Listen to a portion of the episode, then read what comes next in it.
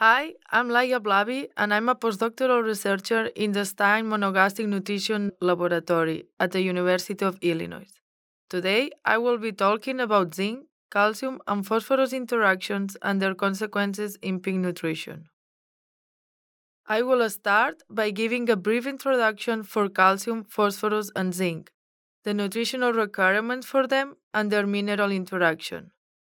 Then, I will move to talk more in detail about the two mineral interactions between zinc and calcium and zinc and phosphorus. And I will finish with the conclusions for this talk. Calcium is located mainly in the bone. Its main functions are to support the skeleton, muscle contraction, and nerve impulses. Calcium is a type 1 nutrient. Phosphorus is also mainly located in the bone with concentrations of 60 to 80% there, the rest being in soft tissue. Its main functions are also to support the skeleton and assist in energy metabolism and energy activation, but it is a type 2 nutrient. Zinc is mainly located in the body cells, and its three main functions are to act as enzyme catalyst, regulate gene expression, and act as a structural component. Zinc is a type 2 nutrient. So, what does it mean to be a type 1 or type 2 nutrient? Type 1 nutrients are required for specific functions, but type 2 nutrients are required for general metabolism. So, when there is a deficiency of a type 1 nutrient, like calcium, the animal continues growing, but there is a reduction in the body stores of this mineral and also a reduction of its functions. But in zinc or phosphorus deficiency, the pig reduces growth to try to maintain the tissue concentration of the nutrient, and there is also a reduction of the endogenous losses and a decrease in the appetite. The nutritional requirement for calcium of a pig between 11 to 25 kilograms are 0.70%. The problem is that swine diets are based on plant sources that have low calcium concentration, and therefore we have to supplement them with inorganic sources like calcium carbonate or animal sources like meat or bone meal. The requirements of total phosphorus are 0.60% and the digestible phosphorus are 0.33%. However, most of the phosphorus in the swine diets is bound to phytate, and therefore we have to supplement the diets with phytase or inorganic phosphorus like monocalcium phosphate or dicalcium phosphate. The nutritional requirements for zinc are around 100 ppm, but it can be used therapeutically up to as much as 3000 ppm of zinc oxide to prevent the post-weaning diarrhea and to promote growth performance. However, zinc is inert and non-degradable in the manure and in the environment.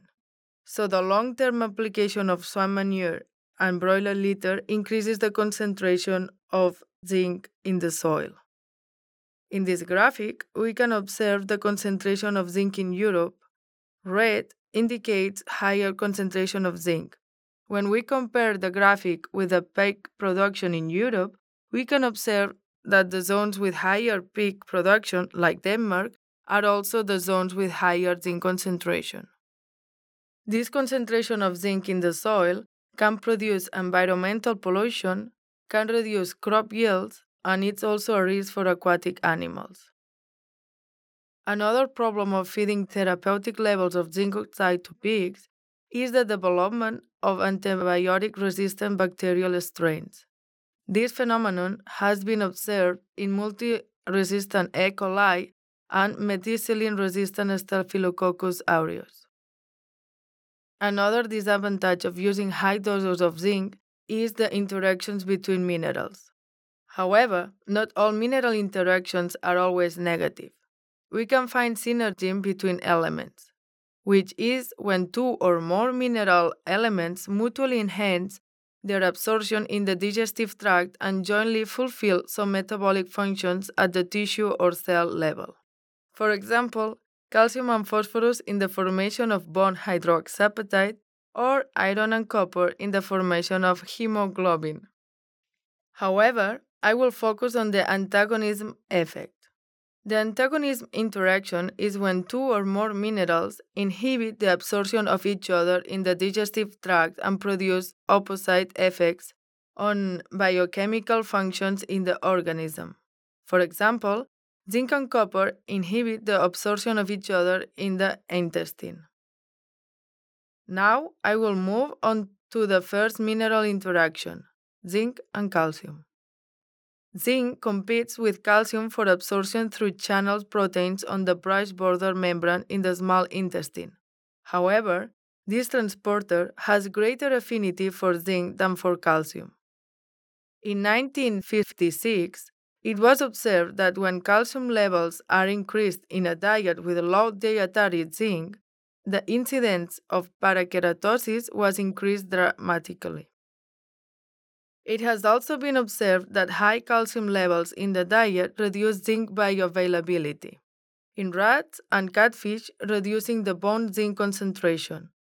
In poultry, reducing the plasma zinc concentration and in pigs, reducing the blood and bone zinc concentration. Also, it was observed that phytate reduced zinc bioavailability. High dietary zinc level reduces calcium bioavailability.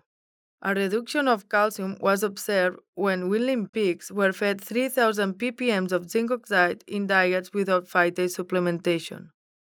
However, in another experiment, the addition of therapeutic doses of zinc did not reduce the calcium digestibility. But when diets were supplemented with 2500 FTU of phytase, high levels of zinc reduced the apparent calcium digestibility. In growing pigs, the inclusion of increasing doses of zinc oxide did not reduce the apparent total tract digestibility of calcium. Pigs were fed a diet based on barley, wheat, and soybean meal and supplemented with 1000 FTU of phytase. In one of our experiments carried on at the University of Illinois, we tested the supplementation of therapeutic doses of zinc oxide and the addition of phytase in diets fed to growing pigs. We observed that the addition of phytase increased the standardized total tract digestibility of calcium but it was less if zinc oxide was added to the diets. There was no interaction between zinc oxide and phytase, meaning that the increased digestibility of calcium that was caused by phytase is independent of the concentration of zinc in the diet. In the same experiment, but instead measuring the calcium retention, we observed the same results as in the standardized total tract digestibility of calcium but there was an interaction between zinc oxide and phytase.